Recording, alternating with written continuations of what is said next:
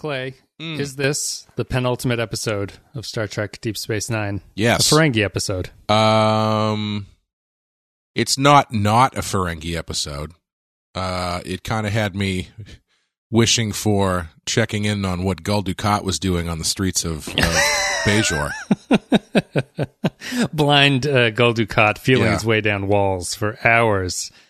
No, I- they I, ended uh, it with a I- Fereng- uh, Ferengi episode. I would, um, yeah, I'd probably call this 50% a Ferengi episode. I gue- I guess any amount of time that you spend with more than one Ferengi becomes a Ferengi episode, but it is what it is. I have to say, um, as soon as as soon as he got the the, the guy came over and was like, uh, "Quark, Grand Nagus Zek wants to talk to you," I audibly went, "Ugh, what?" Because I don't know. I feel like they wrapped up their Ferengi stuff fairly well. I don't know if you need to spend time doing this. The Yeah. the episode before the end of your series, especially when the rest of your stuff is so good.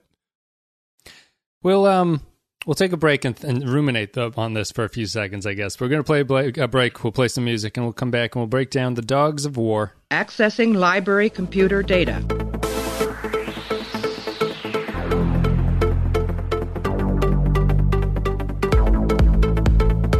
Out there, there are no saints. Just people. All right, so everybody, this is the Dogs of War. It's the 24th episode of the seventh season, the penultimate episode of the series. It's called The Dogs. It aired on May 26, 1999. Teleplay goes to Renee Echevarria and Ronald D. Moore. Story credit goes to our old friend Peter Allen Fields. Directed by Avery Brooks. In this episode, Kira, Damar, and Garak are ambushed on Cardassia. Quark receives a message from Grand Nagus Zek, appointing him the next leader of the Ferengi Alliance.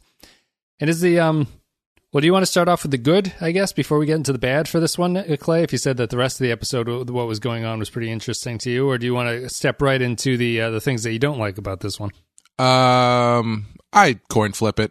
I think Yeah. there's more. There's more stuff that I didn't like than I did like. So whichever you Yeah. feel like going into first is fine. I mean, I, I only really enjoy the Damar Yeah. storyline, and I only really enjoy that um, up until I, don't- I, I, don't- know. I think I think it's just the the final scene where he's yelling freedom like he's Mel Brooks and Braveheart is is not very good. Mel Gibson, sorry, Mel Gibson. Um, Mel Brooks was History of the World Part One. Mel Brooks would have had a different turn, a point of view. Yeah, I um, I think the execution of that scene is not great. I think just because Casey Biggs, who plays Damar, is not the kind of he's very good, but that's not really his strength. Yeah, is playing Damar like that, and I think that they they probably should have rewritten it to be that that feels more of like a Dukat type thing to do than a Damar. Uh, like that kind of like yelling freedom and f- fist pumping and walking through the crowd and everything like that. But I understand why they did it and why they felt that they had to do it. But I, I like the Damar stuff just because it's, you know, it's the personification or like literalization of the Cardassians as Bajorans, where they are Yeah. bombing a facility, some kind of Dominion facility on Cardassia, and you know, rallying the troops and all that stuff. And it it's the circle becoming full and uh, coming complete and everything like that. and Kira looking on from the from the sideline like uh like Obi Wan Kenobi looking at Right, Luke remembering the good times. Yeah, um, yeah. I, I, it, it's also weird because he kind of he kind of does that to get out of the situation. so Mhm. it's it's a little bit weird that he's like, "Yeah, freedom, uprising. I gotta go." Um, you guys take care of this. I will be back. Yeah, Got it's like. I. Uh, it is I, Damar, and you should all look towards the skies while I go the other way. Sign this. What is it? A receipt for a bribe? Well, surely you're aware of the new regulation making all bribes tax deductible. Wait, wait, wait, wait. Did you just use the T word? You mean tax? Are you telling me the T's on Ferenginar? You haven't been keeping up with the latest reforms, have you? Zek instituted progressive income tax three months ago. You call that a reform? Even the bombing feels coincidental. I mean, they do it because they they get stuck because Garak get, Garak gets uh, accosted by the Jem'Hadar as they're trying to make their escape and everything Yeah. like that. But it, it doesn't. I, I just feel that that scene does not really come together in a super satisfying way, and just the you know it suffers from even the um the smallness of Star Trek sets, where it's like these five people who see this Yes. are going to spread the revolution, you know, worldwide. Yeah, it did feel like Batman 89, where it's like Gotham City, this sprawling metropolis where you only see about a block and a half of it. Yeah, yeah. Um, yeah, it's, uh, you know, I'm, I'm realizing, I mean, maybe I've already realized this, but this final 10 episode arc, I feel like putting parts one through 10 on it is a little bit, uh, deceptive because it makes it sound like it's this grand finale, but it feels to me like they don't know where they're going episode to episode. Yeah. Do you mean by Um, the uh, like the Netflix description too? Because Yes, it's interesting that yeah. Netflix calls them part one, two, all the way to ten. Yeah. Yeah. Because like even here you've got this great scene um this great opening scene with Kira and Garak and and and Damar and then you get them down to the planet and then they get caught in this situation and then they're in a they're just sitting in a room for half the episode. And you know th- there's stuff happening I get you know they're watching the video about how uh Weyoun and the Dominion have supposedly destroyed the rebellion and all that kind of stuff, but it's still there's a lot of people sitting in rooms in this final 10, ar- 10 uh, episode arc here, Yeah. whether it's you know uh, People being stuck. Well, I guess yeah, it's s- stuck on a planet or stuck on a ship or stuck in someone's brain. It's a lot of sitting around. Yeah, I mean narratively it's tough because a lot of the a lot of the conflict has to do with people being separated from each other, Sure. right? And being like stuck in a kind of situation, be it a prison cell or be it in hiding and things like that. So the way that you're visually seeing it is them in a room with each other. I, I think that the the actual weakness is this turn of Damar's where I really like the sequence where they get stranded, where their Yeah. ship gets attacked and gets blown up, and they're like sort of stuck as there's a uh, Jem'Hadar ambush on the Cardassians that he's supposed to meet up with down uh, under under in the cave. set. Yeah, that was great. I like that.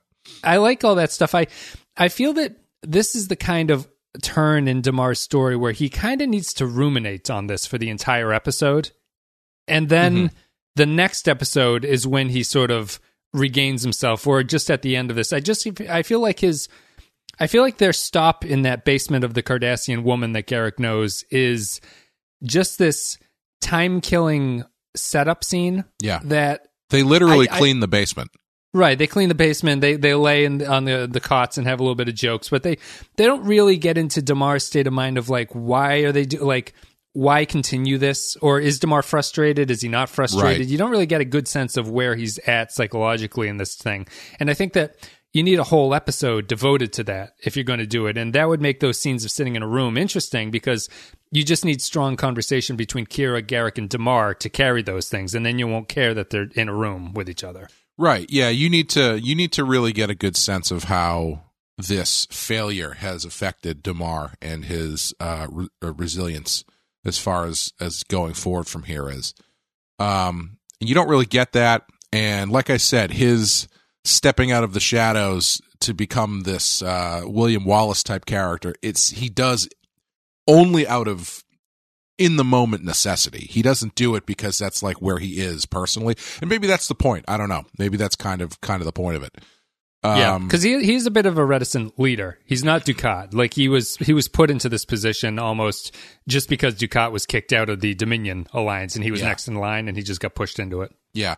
You know, this is the kind of thing where it's like uh you've got um Kira, Damar, and Garak stuck on Cardassia, and this is where I wish Gul Dukat was still part had had more of a, a traditional role to play. Because I feel like the way you can go with this is Dukat is on Cardassia. They're now stuck on Cardassia, which leaves them an opening to try and you know go get Dukat in some sense. For you know what I mean? Yeah. Uh, instead of, I, I like the the rebel thing. I like him sort of becoming this William Wallace guy. It it feels a little forced and rushed. The The feeling I'm getting watching these final episodes is they've got about five episodes worth of story that they're stretching out over ten episodes Mm-hmm. um because like i'm i especially going into the last couple scenes um i i was like man why why didn't they just start with the st- you know seeing Sisko and, and Admiral Ross is that his name Ross? It's Ross, right? Ross. Yep. Yep. Admiral Ross and and Martok talking about what's going on with the Dominion pulling back and stuff like that. And I was like, man, I want to know more about that shit. I don't really care about the uh, Quark trying to make make Ferenginar great again. You know, yeah. Yeah. um, it's it, it, and like even the the Ezri and Bashir stuff is feels just tacked on to me. Um, yeah, I don't know. It's just it, it uh the the Sisko stuff um and the Damar stuff was the only stuff that really worked for me. That that includes the uh landfilling of the Defiant, which I fucking hated that. I really don't I really did not like that. I don't know why they did that, really, to be honest with you. Um, what, what was the point of destroying the Defiance? Yeah. I guess. It, it, especially because it gets replaced with exactly the same kind of ship. Yeah. It's, it's not like they honorarily give another ship the name Defiance as kind of like a memory keepsake thing Yeah. It's exactly the same with the same sets and everything like that. So it's, it's literally they they throw a line in about the carpet being different as a way to be like, yeah, guys, this is actually a different ship, but it, it doesn't amount to anything, and, And I don't know why it was necessary. And Worf has some line about the shield array being completely refigured or something. Yeah. yeah. So I assume this does this ship have like better guns than the first one or something? Maybe Is it a more Or- powerful ship? I don't know. But yeah, It's, it's, just same thing. yeah. Why either either make the loss of the Defiant matter because you no longer have the Defiant, or give them a different ship, like a new ship. Yep. No, hundred percent. I I don't understand why that's there. I I personally my my strongest parts of this one I think are the uh, Damar and the Sisko family talk at the very end. Um, hmm I like that stuff. I think that the we'll, get into that before I think of the stuff that doesn't work because it's a much smaller slice of the pie. But I mean, I think we talked about why Damar works. I would just I'd go back to your point about five episodes worth of content for ten episodes. I think that I think the problem might be instead of there not being enough stuff to do, it's almost the fact that they're the writers of the show still treat the show episodically in a mm-hmm. way that they're they're used to writing this for the past 14 years. Like these Yeah. are how they write Star Trek episodes. And so when they have arcs that go on, they they kind of feel the need that they have to resolve the story at the end of the 45 minutes. Mm-hmm. So what that does is they resolve some aspect of the story, but instead of the characters being out of that situation, they're stuck in the same situation, but with no conflict anymore at that point. so, right. like the the Dukat and Win thing is an example of that. Like you you got two episodes out of Dukat um, conning Win and sort of getting her to his side. And then they had another three episodes where they're like, we don't have anything left to do with these two. Like they just have to wait until the very end.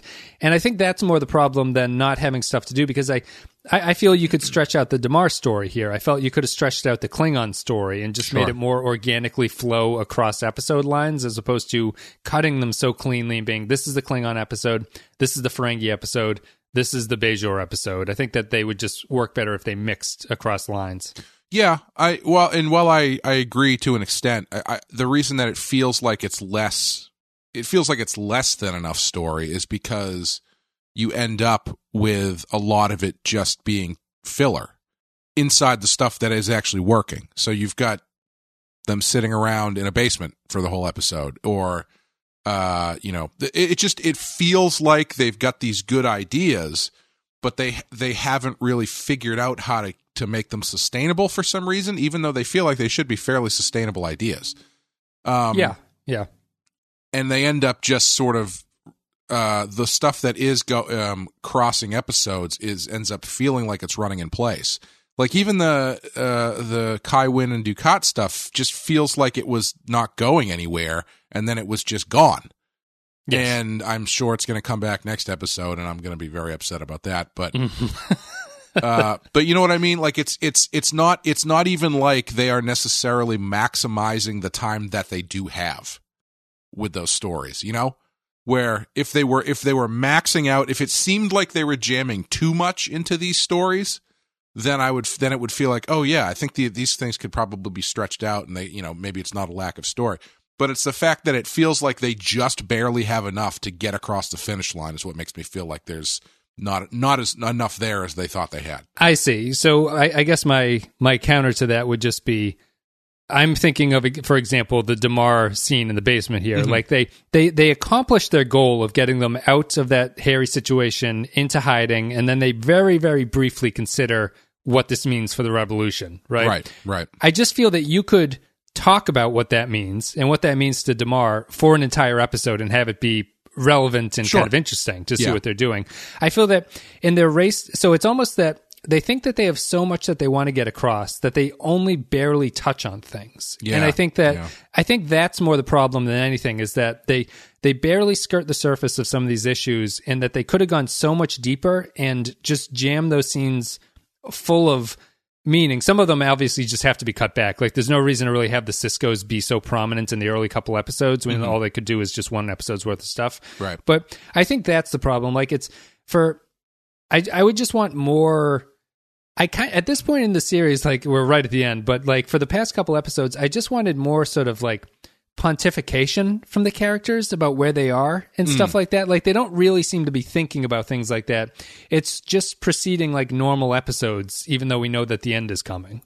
Yeah, and it's it's it's like it's proceeding like normal episodes if they have one if if their A plot is something that continues over a couple episodes, but every episode the B plot has to be something completely new.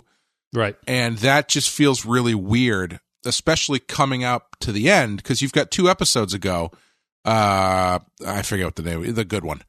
Um, Tacking into the wind. yeah, you've got that one is like firing on all cylinders. They're they're tackling all the important storylines. It doesn't feel like you're really getting short shrift to anything. It's moving the story forward. It's really engaging.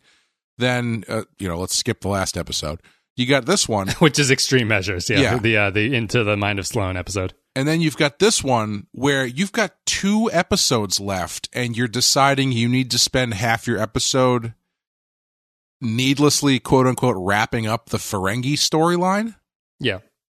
I, I mean, I guess, I guess Th- at this th- point, it's just kind of like, well, you know, this is going to be our last chance to have play with these characters or something. But I, I feel like Th- it needs this to one- service the whole, and it doesn't. Yeah, yeah. I I think that the the biggest problem with this episode, I think, on pretty much all of the stories except for Damar and Sisko and why they're not as good, is because it, um, it kind of it feels like the writers are just thinking that they have to wrap up storylines. Like all stories must be closed by Right. the end of this, and Right.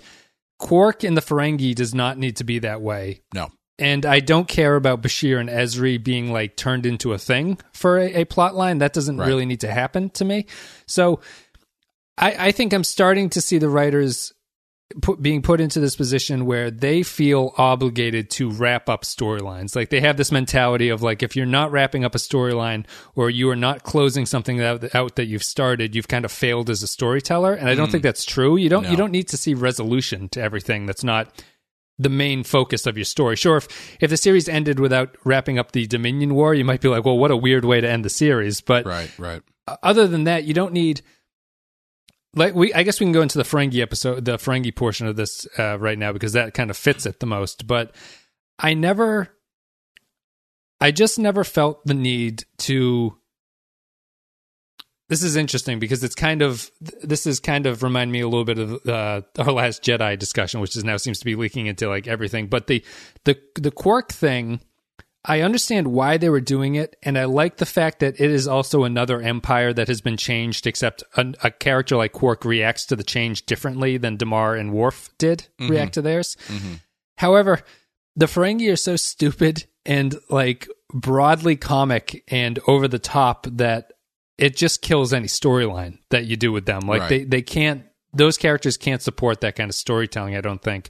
And it's unnecessary in the in the long run because I don't I don't need to know that Ferenginar has changed for this in this way. Yeah, and I mean, if you want to wrap up your story with your Ferengi characters, do it with the characters who are on your on Deep Space Nine. Do it with Rom and do it with Quark. There's no need to bring in fucking Grand Nagus and shit. You know, it- yeah, the mother Ishka. yeah, like those those are not. Uh, you know, if if you spent this episode, if you're like, okay, we want to wrap up the Ferengi storyline. Okay, if they spent this time dealing with Rom and Quark and their relationship and having some sort of conflict there that they're coming to terms with, which is a culmination of their relationship as it as it has been through the show. That's great because that feels like it's in line with the original conceit of how the characters were positioned. How have they changed to this point? And uh, what are the questions that might be on on people's minds going forward after the changes happen? What you don't do is just completely manufacture this Grand Nagus passing of the torch thing just for the sake of uh like a quick gag at the end. Yeah. It- it- I- and it's like I uh, first of all I saw it coming the second that he went to talk to the Grand Nagus. I was like, I know how this is going to end, uh, and it ended exactly how I thought it was going to end. You mean when he talks to him at the end when he comes into the bar? to No, no. over- W- w- as soon as soon as Quark went to talk to the talk to the Grand Nagus over the communication thing, Oh, and he's like, "I want up, yeah. you to be Grand Nagus." I was like, Ugh. The only reason the communication isn't working is because there needs to be a miscommunication between Quark and Gar- Grand Nagus. So that means Yeah. it's probably going to be Rom, and if it's not Rom, it's probably going to be like Rom's wife or something. you know, you know. I, I knew it wasn't going to be Quark. I, I I figured it was going to be Rom, and uh, it's just, and you're not, and it's not like you're spending the episode with Quark and Rom to the point where you can when this happens at the end it feels like it's oh this is sort of the thing that we were showing through this whole episode the difference between Quark and Rom and how Rom is sort of like the step forward or et ce- et cetera et cetera. He's in like one scene and he just and he in that one scene he takes advantage of Quark's mindset to get him to s- sell him the bar. It's Yeah. not like it's not like you're making a grand statement with this character or anything. It's I it's just it's such a weird manufactured thing that ultimately like what is Quark is Quark supposed to have come away from this with a newfound respect for the change on Ferenginar? No, but I'd, I'd be fine if he doesn't actually, because I, what I like about his arc is that he's the one that doesn't like the change that's been happening. Sure. Like, I think it's I think it's neat to reflect that kind of personality or that kind of mindset that's not happy with all the change that has been going on. And I think Quark's an appropriate person to do that. But I I would agree with you that like the the problem here is that they made the Ferengi problem an epic on the scale of the Klingon problem, where Yeah. the, the Klingons fit that kind of like epic uh, Shakespearean storytelling, where the Ferengi are more about the relationship that we have between Quark, his brother, and all the people on the station, as opposed to the like the Ferengi political thing is just like a corny goofball comic characters. like right. they're, they're not real people. So if you if you had the story, but the the big thing was just the discussion about Rom being named this from the very start and not making it a joke, and then Quark not understanding and sort of chafing at the change that are coming, but then at the end accepting that his brother is this way, even if he's not happy about it. This is the way things are going to go. Mm-hmm. That's a better story because that ties into, you know, Rom's whole thing has been breaking away from his brother the entire series, and this would be the final piece of that where he's breaking away, but he actually takes the thing that Quark wants, and what does that mean for Quark and everything like that. But they don't they don't play it like that. They play it like a joke or a farce, and because that's what Ferengi episodes have to be apparently. Yeah. and it just ends up not mattering or not feeling like it's important or an efficient way to spend time with these characters if you're saying goodbye to the Ferengi characters. It just feels like if you're not having a heart to heart with them at the end, it just feels empty and kind of like you're just saying goodbye just to say goodbye to them. They have to wrap something up, so we're going to give them this story. Yeah, and the way that they position everything, it's like instead of instead of having Quark deal with Rom's point of view being the point of view of the future, they only focus on Quark and it's essentially it's essentially 20 minutes of Quark watching Fox News, you know, where he's Yeah. just he's going like, "Ah,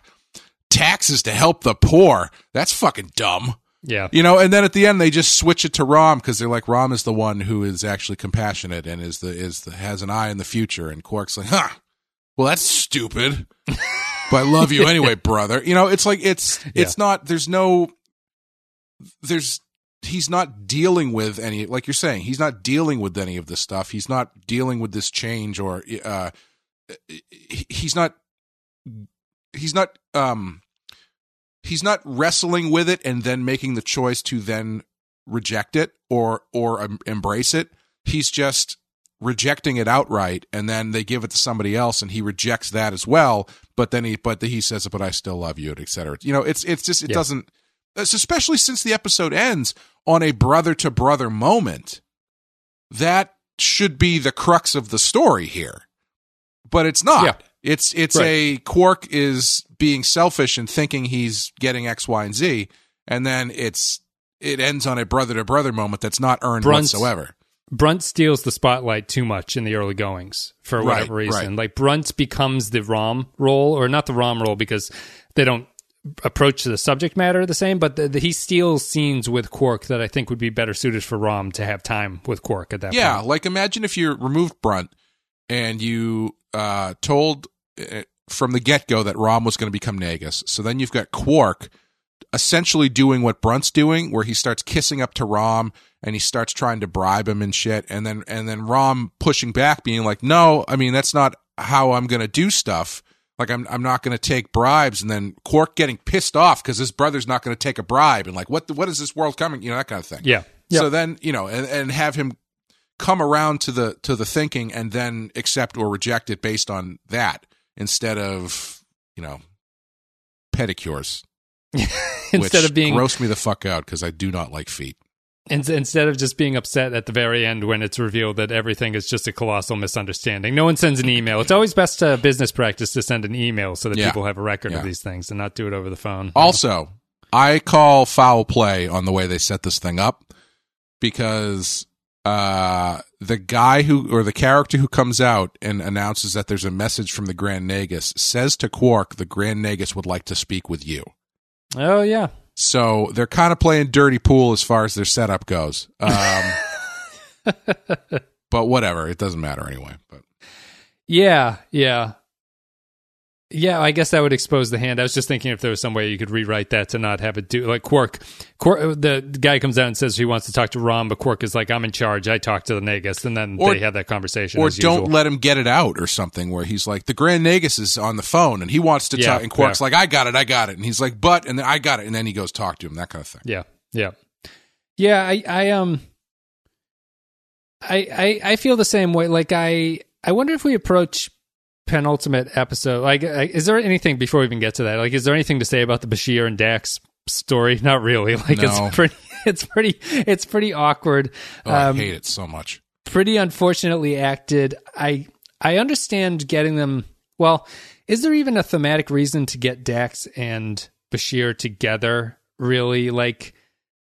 I think I'd be fine if they weren't together. It, it feels like another Yeah. thing of just having to tie it off, just because you want to tie this kind of thing off. Where you had you had Julian interested in Dax, Jadzia Dax before, and now he's interested in Ezri and all that stuff, and just connect the dots there. or you know follow through on on that scene that they play as a joke and have Ezri be like listen yeah I, it's not uh, we i not lying if i if i would i would be lying to say i didn't have feelings for you but it's not appropriate for us to do what we're going to do for reasons X, Y, and Z. And Julian to be like, but why? I'm horny. Or whatever he's going to say. And her to be like, no, you have to realize that there are other things at stake, X, blah, blah, blah, blah, blah.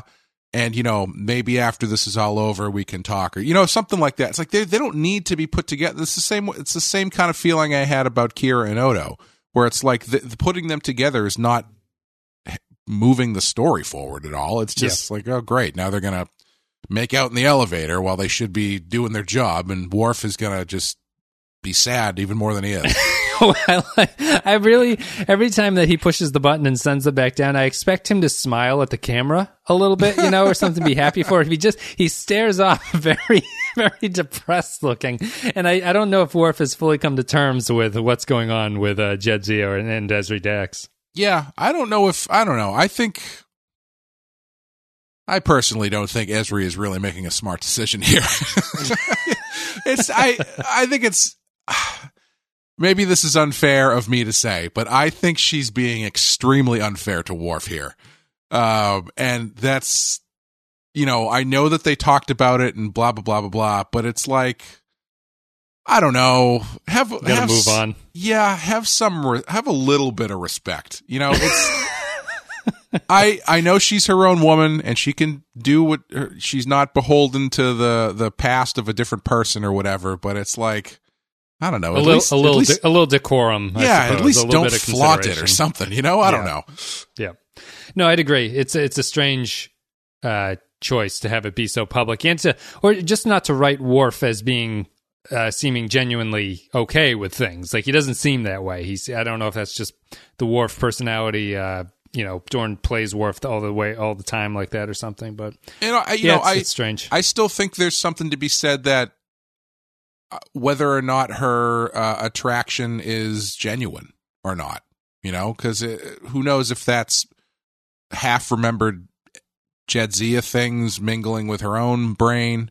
I don't know. I guess that's unfair for me to get into that stuff, but uh, yeah, I don't know. I just I don't think it's and also give give give Bashir a loss at some point, you know. Like he's like the suave womanizer character and every single woman he's gone after he's gotten. And at this point, why don't you have his have him take a turn with that so it's like, "Oh, yeah, maybe hooking up with my the, my coworker at this moment is not the best idea." Yeah, yeah. So, how would you uh what'd you think about this one uh, this episode as the uh, the penultimate, the second to last episode of the series? Uh Are you starting to watch are you starting to you must be you must be starting to watch them with that kind of awareness and I think you Oh, yeah. probably had that awareness. But now now like when you're when you're right at the finish line, you certainly know that you're right at the finish line in a way that maybe 10 episodes from now it didn't feel that way, so I I was wondering if anything changed. Uh, yeah, I feel like they wasted a lot of time. yeah, I don't know. It's, I guess it's, I, I have to try. I'm wrestling with how much, how much it's unfair to look back at these ten episodes with the eye that I'm looking at them because sure they were made 20 years ago when TV was different but they're still doing a 10 episode interconnected serialized arc. And so judging it on those merits and trying not to judge them on modern television merits I don't think that they really maximize the time that they had. Yep. um because if you're going to do a 10 episode serialized arc then do a 10 episode serialized arc. Don't just pussyfoot around it and give us unnecessary ferengi storylines and shit i mean i i guess the one conceit that i will i will grant is that i'm sure coming up to the end part of the thing that they're thinking is oh man well we got the fans are going to want to see X one last time. Okay, they're probably they're they're going to want to see the the Ferengi Grand Nagus one last time. They're going to want to see Brunt one last time. My question back is, I don't know, do they really?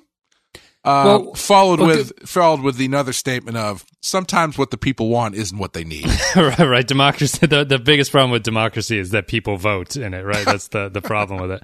Um, see, I, I, I think you could actually fix things by why isn't the Ferengi because no one. Rom and Quark have no input on this arc at all, really. At Right. any point have they had any kind of impact. So why don't you do this first to get it out of the way? Sure. So that Yeah. you can build after that to the storylines that actually matter. And if they if they had front loaded all the sort of like unimportant storylines early, I think that that's a better solution than sticking them at the end after you've got all this stuff going and eventually things start to fire uh, like to fire like the klingons are coming together and everything like that Yeah. so to have this pit stop right at the very end is like this is not the time for this right now like maybe maybe this should have happened earlier that that would be one way that i think the uh, the plotting and the pacing just kind of failed in this final arc. Yeah, if you've got if you've got if your last two episodes before your finale are tacking into the wind followed by uh, our alternate version of extreme measures as the a plot and then the b plot being uh, so, some of the stuff the good stuff from this episode that's a fucking hell of a two episodes before your finale right you know, Yep. like yeah, if you uh, if you put all the silly stuff at the front, yeah, I think it it it allows you to do more of the quality stuff towards the back and just give you such a, a solid runway leading into that last that last uh, dip yeah of the Yeah, roller they- coaster. I'm speaking of metaphorically. Yeah, they just they just approached all the stories as if they were equal. I think, and they Yeah. didn't recognize that some of them are not equal to the other ones, and that the the focus is really off there. I think it's, I think it's fair to judge them because they set this out. I think it's fair to judge the show this way because they at the time set out as this is an arc. It was advertised that way. It was the promotional material. They call it the final chapter. Um, th- Netflix now at this point calls them part one to ten and everything like that. I, th- I think that if they were still maintaining the idea that these are standalone episodes, I think it's a little bit. It's probably less fair to judge it that way. But they they came out with the intent of writing them this way to be this kind of uh, ten hour long final episode that's going to wrap everything up. And I, I don't think they did it very well. When when I know that they can do it well, because the occupation arc, while it was shorter, was a better use of this uh, storytelling method, where Right. those stories felt like they belonged in order and that things built off of them and that the the plots went somewhere. And even then, they still had standalone episodes within it that were just character episodes within the bigger story that didn't tie into anything. And and that's the way to go about doing this kind of stuff. I think. Yeah, it's it's interesting watching this and thinking about this now because I uh, I I've been listening to the Watchmen podcast, and you know Watchmen is about as good of a set set 'em up, knock knock 'em down season of television as you can get these days, uh, especially with so much going on and so much crazy shit going on. And listening to the podcast, even that show was not quote unquote planned from the get go. Where they've got nine episodes to do this thing, and they they did a pilot. So they uh, the writers the writers room you know hashed out a bunch of stuff for about twelve weeks. Then they shot a pilot, and then they when when they started doing the show, they didn't know. Okay, episode two and three are going to be this. Episode four is where this is going to come out. Like they, there was still a lot of story breaking that they had to do even though it seems like they had it all scripted from the beginning. So Yep. it's I think it is a little unfair to uh to be like, oh well, you know, if they had all planned it out, blah blah blah blah blah. But um because stuff always changes and stuff always shakes out differently. Uh and apparently it's impossible to pre plan a season of television. Um Yeah. but it's I think I think that that's where the judging it by its individual chapters comes in. That's why Yeah. a, that's why a TV show still has to have that kind of episodic setup Mm-hmm. where each chapter needs to even even in the most heavily serialized story, the episode has to stand on its own as an entertaining hour of TV. Right, And right. I think the biggest failure of the DS9 stuff is that they weren't like 80% of these weren't that way, which is way too high Right, to, yeah. at that point. So th- that's the problem for me. I think is that they they had a lot of storylines that weren't uh, ideal to be wrapping up the series with that they stuck with for a little bit too long, and they weren't really good at recognizing what was going to work and what wasn't, even as they as they went through it. Yeah, like imagine if they hadn't done all that stuff with Gul Dukat and Kai Wynn, and they just had Dukat in their back pocket for like a late, a late run, you know, bomb drop. You know, like if if they get to a certain point and they're like, okay, this tension is happening over here, this tension is happening. What can we do that's going to really, you know, tur put a knife in stuff? Okay, this is when we use the Gul Dukat card instead of playing the Gul Dukat card immediately and then it just kind of like falling off the table. You know, Yeah, It- it's yeah. I don't know. It's uh, it It's like it's, what is it? It's like um, what is it? Uh, what's the game with the trump cards? oh I don't uh, know. Uh, it's not there's the there's the card game with the trumps like hearts or whatever. It's, it's not hearts but it's something like that where you you throw out your junk just to get other people to throw out their junk at the same time you know so that you can save your good cards. It's that kind of a strategy i think where you you want to get rid of your junk first and then save your strong cards for the end of the game. Yeah, I would be curious to hear the writers talk about what their strategy was because it seems like the kind of thing where before you go into obviously it's different doing one season of television like Watchmen where you have all this time to prepare is much different than doing a 10 episode arc at the end of the seventh season of your show which you're probably under the gun to get done anyway yep um, but I would love to know what their what their game plan was, whether or not they did that, where they where they're like, okay, here's our here are our big guns. We have to figure out how to use them, when to use them, and how they should all come together, and then they filled in afterwards, or or what? It would be I'd be I'd be curious to know. Yeah, it seems. That, I mean, they. One thing that I think isn't in their favor is that all the interviews I've seen with them, where they they started thinking about how to wrap up the series around the end of the fifth, beginning of the sixth season. They started to like consciously become aware of where they wanted characters to be at the end of it, mm-hmm. and the problem there, I think, is that like for that amount of pre planning, I don't think they ended up particularly in good places for, for a lot of characters. Yeah. So that that's kind of the downside to it. But I I get the sense that they were they I think that they didn't focus on their big stories and they were instead thinking maybe too holistically about everyone needs to be somewhere at the very end. And Quark is kind of that example that he gets this episode here when he's not particularly uh, necessary to have one. Yeah, yeah, I would agree with that. I will Let's, say, I will say, uh, just as one more thing to say about Watchmen.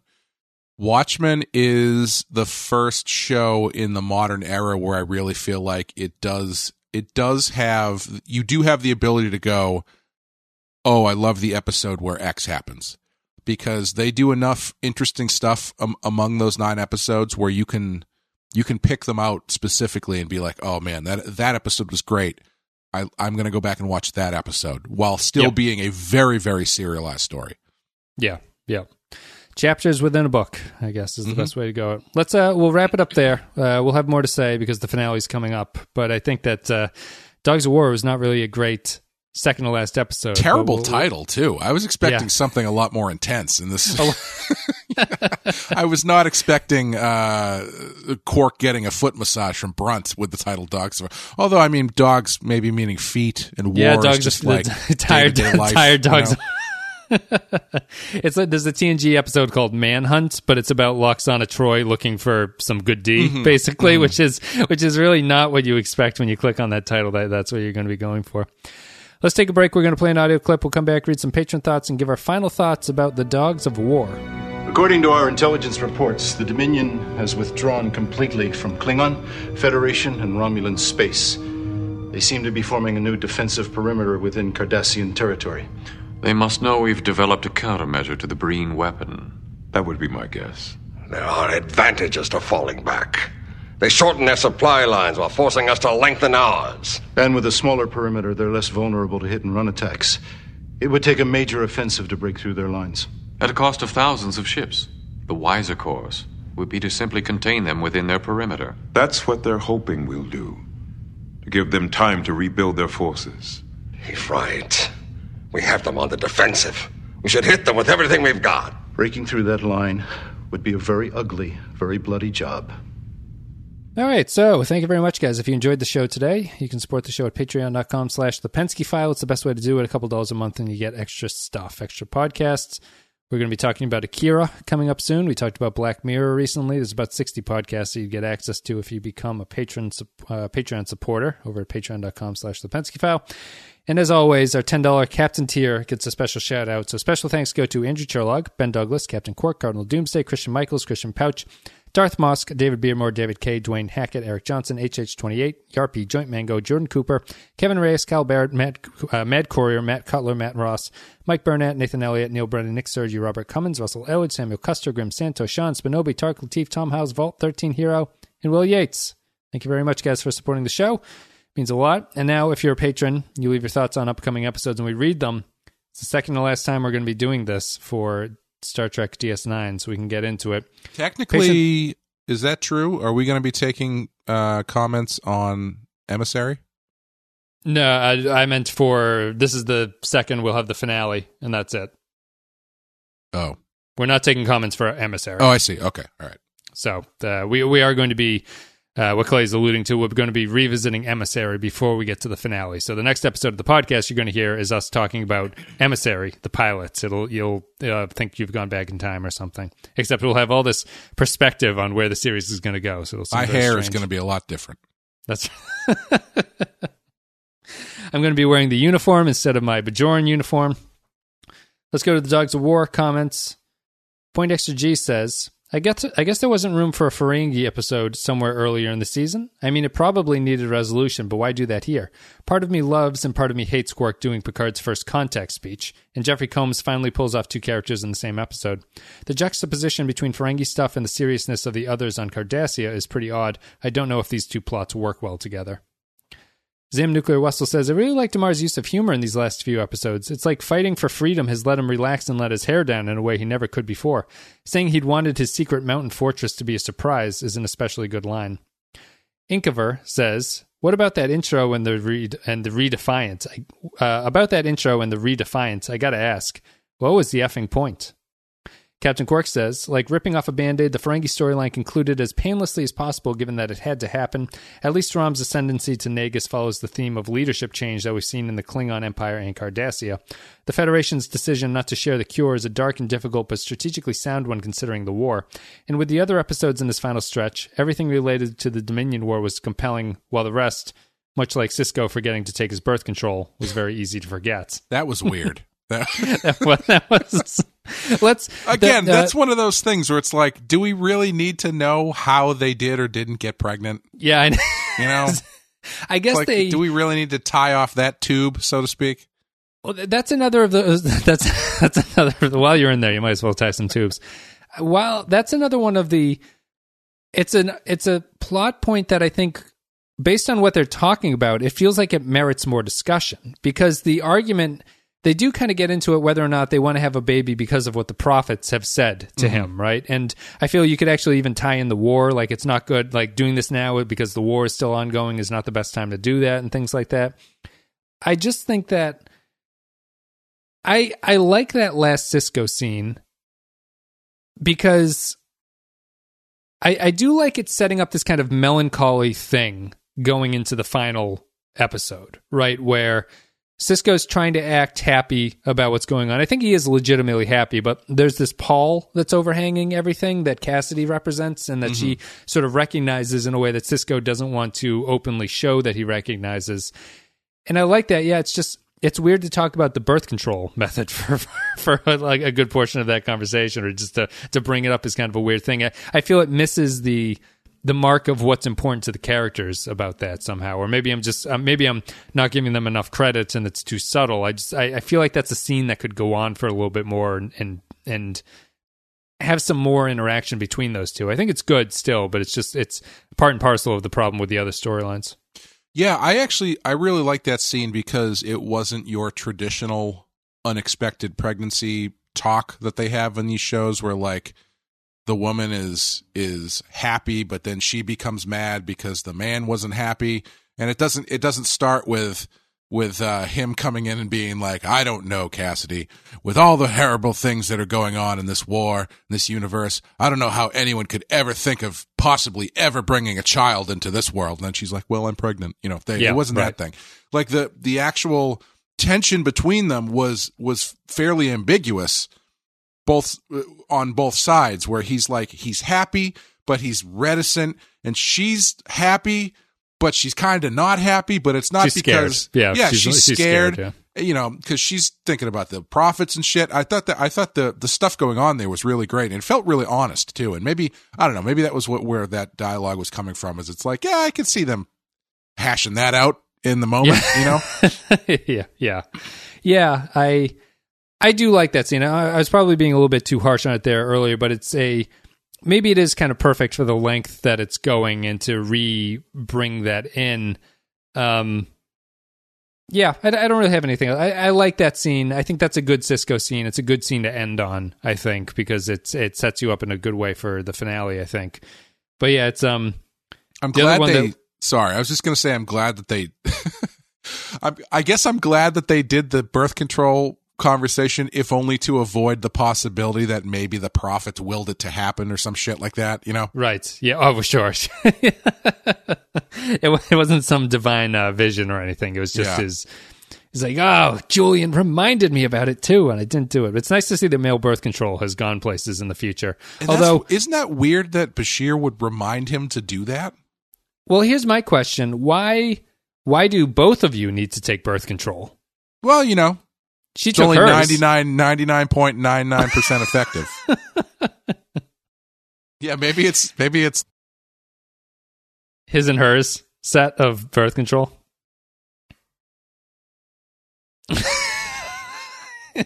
He's like, God damn it, Cassidy! Like- I knew I shouldn't have raw dogged you that like that. much like it takes two people to make a child. It takes two people to avoid making a child. Yes.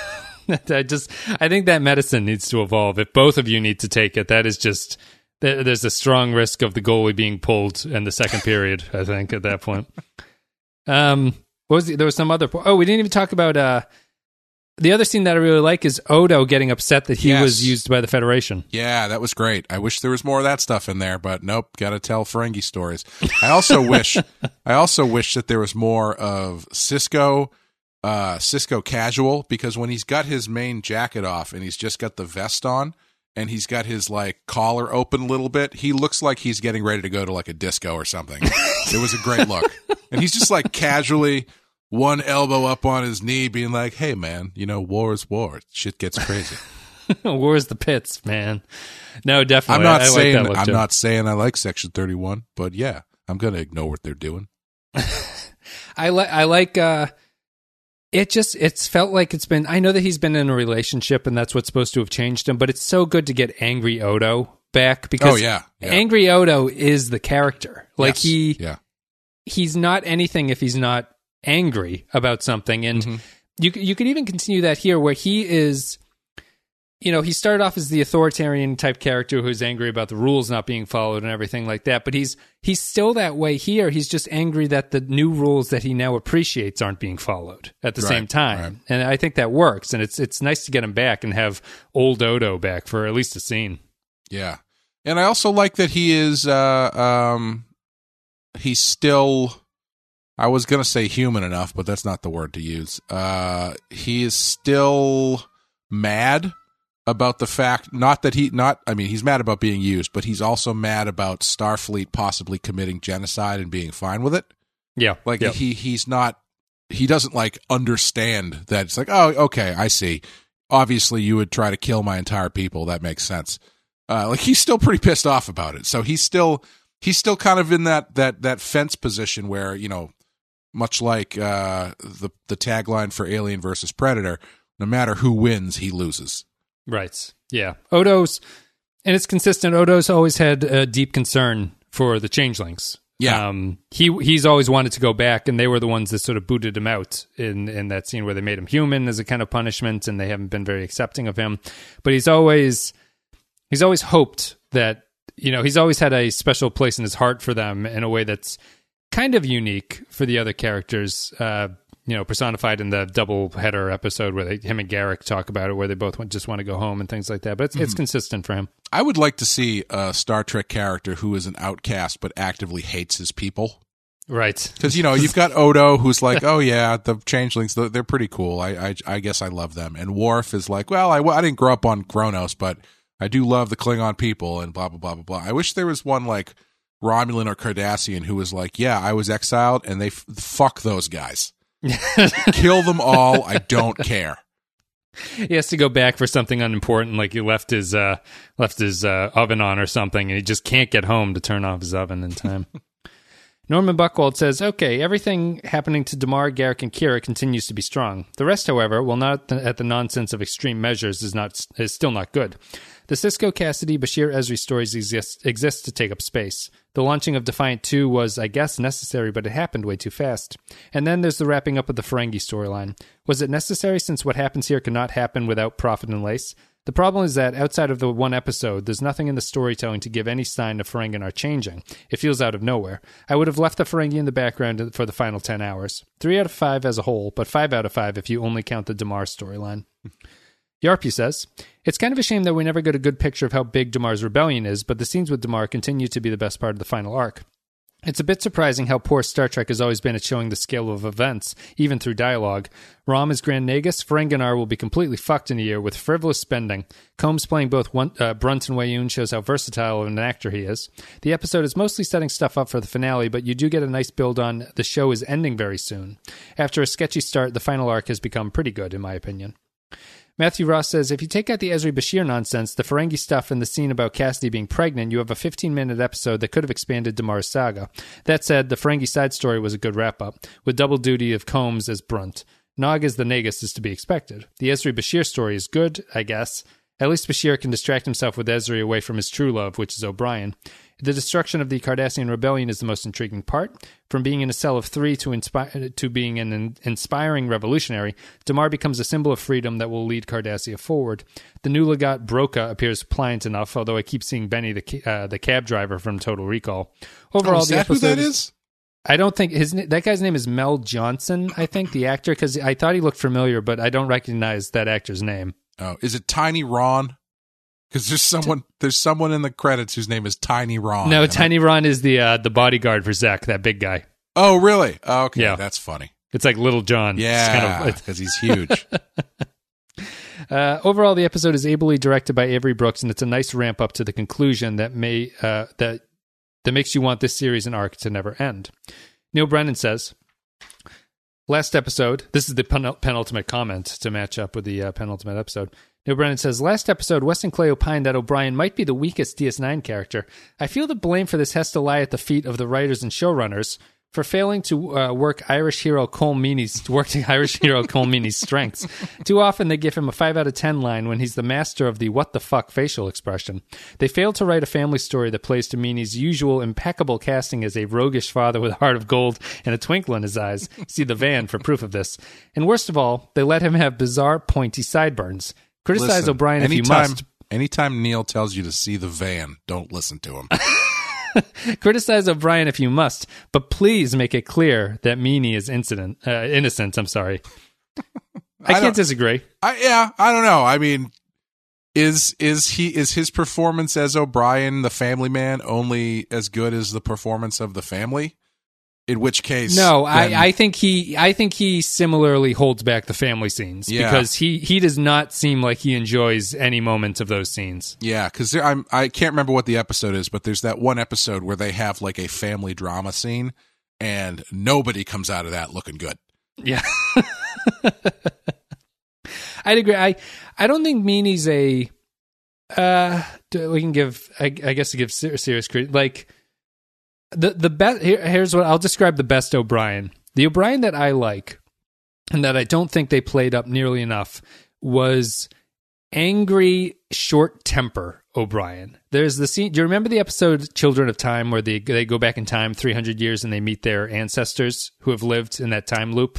Uh, And then Odo oh, Odo and then destroys it to save everybody. Yeah. Kira. Yes. Yeah. So th- there's a scene there where they're all kind of discussing things of what's going on, and oh, like Worf and Kira talk about things, and O'Brien is just getting really frustrated because he wants to go home. He doesn't want to stay on this planet. And he he tells Kira that her Bajoran prophets are fake, and then he tells Worf that he's a bad father, and, and that's the O'Brien that I really like. I wish Yes. there was more of a cutting, uh, like harsh, ill-tempered O'Brien because I think he suits that role pretty well, and they don't really give that to you in the series, unfortunately, all that often. Yeah, he feels like he should fit like the McCoy role. Right. Where, you Yeah. know, he's he's the he's the one who who interjects into the conversation between Spock and Kirk and is like, "What are you fucking talking about? Yeah, We've got X, kind- Y, and Z to deal with here. We can't be thinking about stupid shit."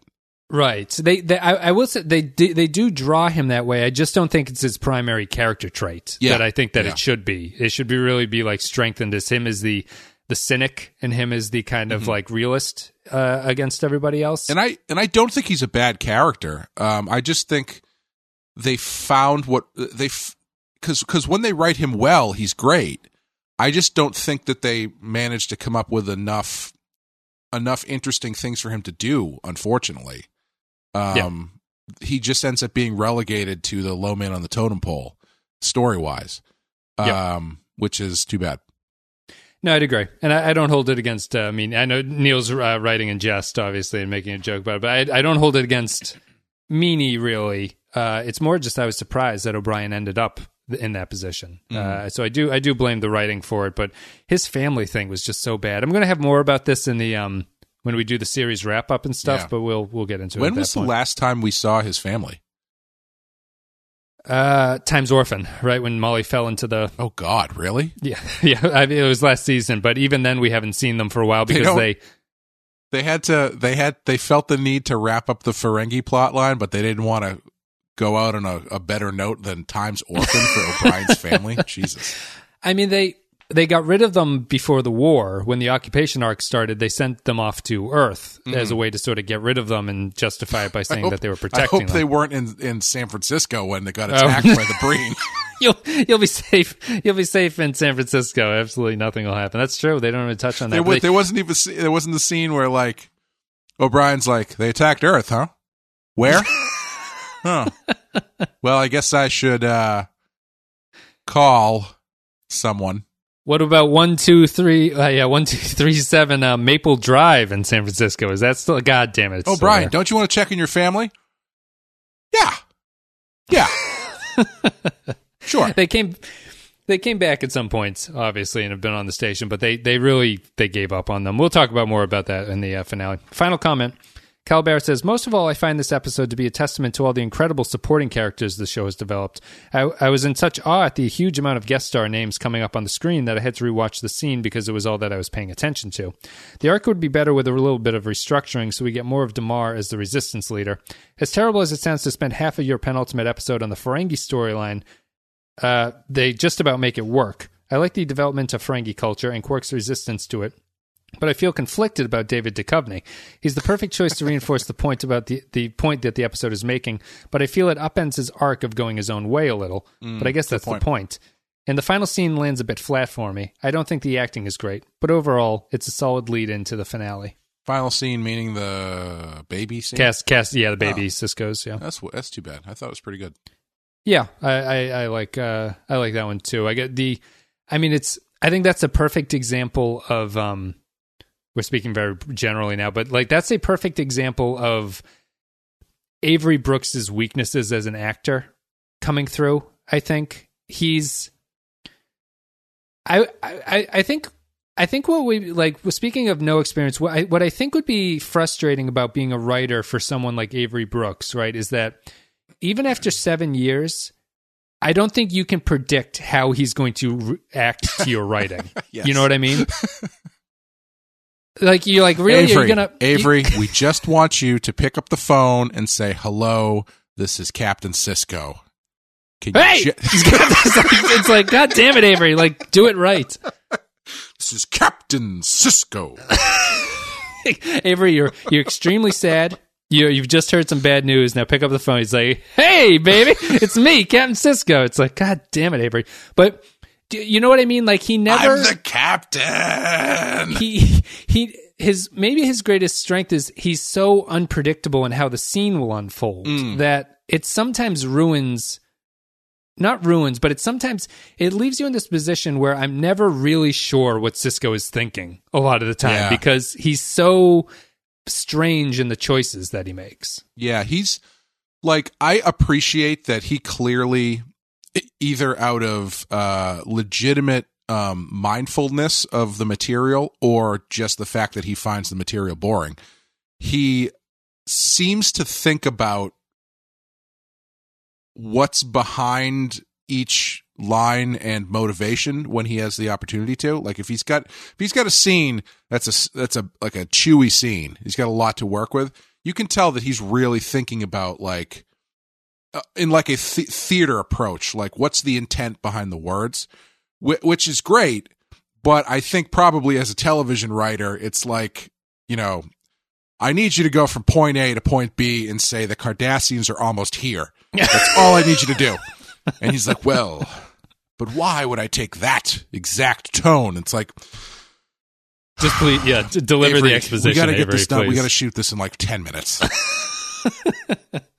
Yeah, it's that's the I think that's the downside of him as an actor, and I think that it, it comes across in his scenes. Like some of his scenes he can do really well, but others, I I I don't think that scene is bad, but I just his performance seems like he wants to wrap up all of these conflicting emotions that Sisko feels, Right. but it comes across extremely scattershot in how he's portraying those emotions. Like he goes from it's it's not the it- he doesn't move from shocked to accepting to then sort of like calm or like anything like that. He he's kind of like happy, sad, sad, happy. Over here now, this um, think about the prophets, and it's this. It's very all over the place, and I You think know- that that scene would benefit from more consistency. I, I don't know. I see that's a scene where I kind of think that that is is fairly appropriate because that's Okay. a scene full of dialogue that's fairly straightforward. Maybe it's And- a bad example. Sure. Yeah. Yeah, and and that's and that's a scene where I think the the good stuff you're going to get out of it is how how your actors play it. Um because you know, the dialogue's fairly straightforward. And so if you've got uh if you've got Sisko saying fairly straightforward stuff, but he's in this position where he's got 15 different things going on at the same time, I think it's appropriate to kind of play that scatter shot. You know, I Sure. I, I wouldn't expect him to be only scared or only happy or you know. I think it's I think it's an interesting way to play it. Yeah, I, I guess my if I was directing it, I would just say that Avery, we need a little bit more consistency in your overall mood swings here. Hmm. Like you're, I, I think he's just too he's too abrupt because, as you say, he kind of speaks like he's some sort of like jazz trumpet. Like he's very Yes, he He's he very- acts like jazz. yeah, he, he acts like jazz, and he has like a very like sort of blah type thing of talking, and it's very like he articulates certain things. But I, I think that sometimes it's just better to like to not have that sort of like beboppy blast to the way that he's talking, but more of like the the melody moves slower, so you can kind of follow it. I, I don't know if that's analogy is working, but I, I always I, think you're that's like two clicks away from saying something real racist. I'm just going to tell you that much. no, but uh, the tough thing Pull about out the traps. the tough thing about directing this one is in this case he was the director, so he was like Avery, just explore the space. He's got a cowbell in his hand. Oh man, but that, that's it. We'll have more to talk about Avery uh, Brooks as we go into it. But A- Avery's a good example of I like his uh, him as a director. I think he's a pretty well yeah, suited is. to be a director. Yeah, I I mean I thought the, you know I I, I think he managed to wrangle the Ferengi stuff pretty well, so it's not completely over the top the entire time. Yeah, yeah. All right, so Clay, what are you going to give? Thank you, patrons. Actually, first of all, for leaving comments, much appreciated. Thank you for supporting the show. We're almost done with DS9. Uh, I feel like maybe I failed at sort of summing up the series to this point, but I, I think we have plenty of time to do that. So let's get to the end, and then we'll see how it goes. We have the finale, "What You Leave Behind." Uh, will be the final episode of this one. It's a double episode. It's coming up next. But for well, first we're going to have Emissary, and then we'll get to that. So we'll be uh, doing that around Christmas. Those will come out around the Christmas week. Hopefully, you guys enjoy. Clay, what are you going to give this one on our scale of one to five? Uh, I think I'm going to give it a two.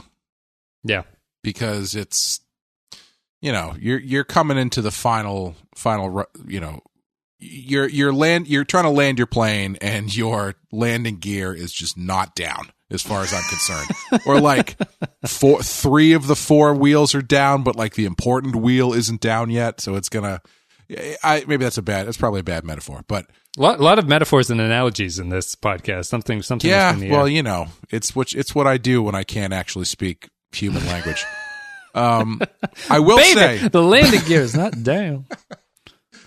Uh, I will say that if they had to do Ferengi stuff, this is some of the better Ferengi stuff I've seen in that it's Mm. not super over the top and it's not the entire episode. So yeah, they, I will agree. It's not the entire episode. I would. I, you had that line about.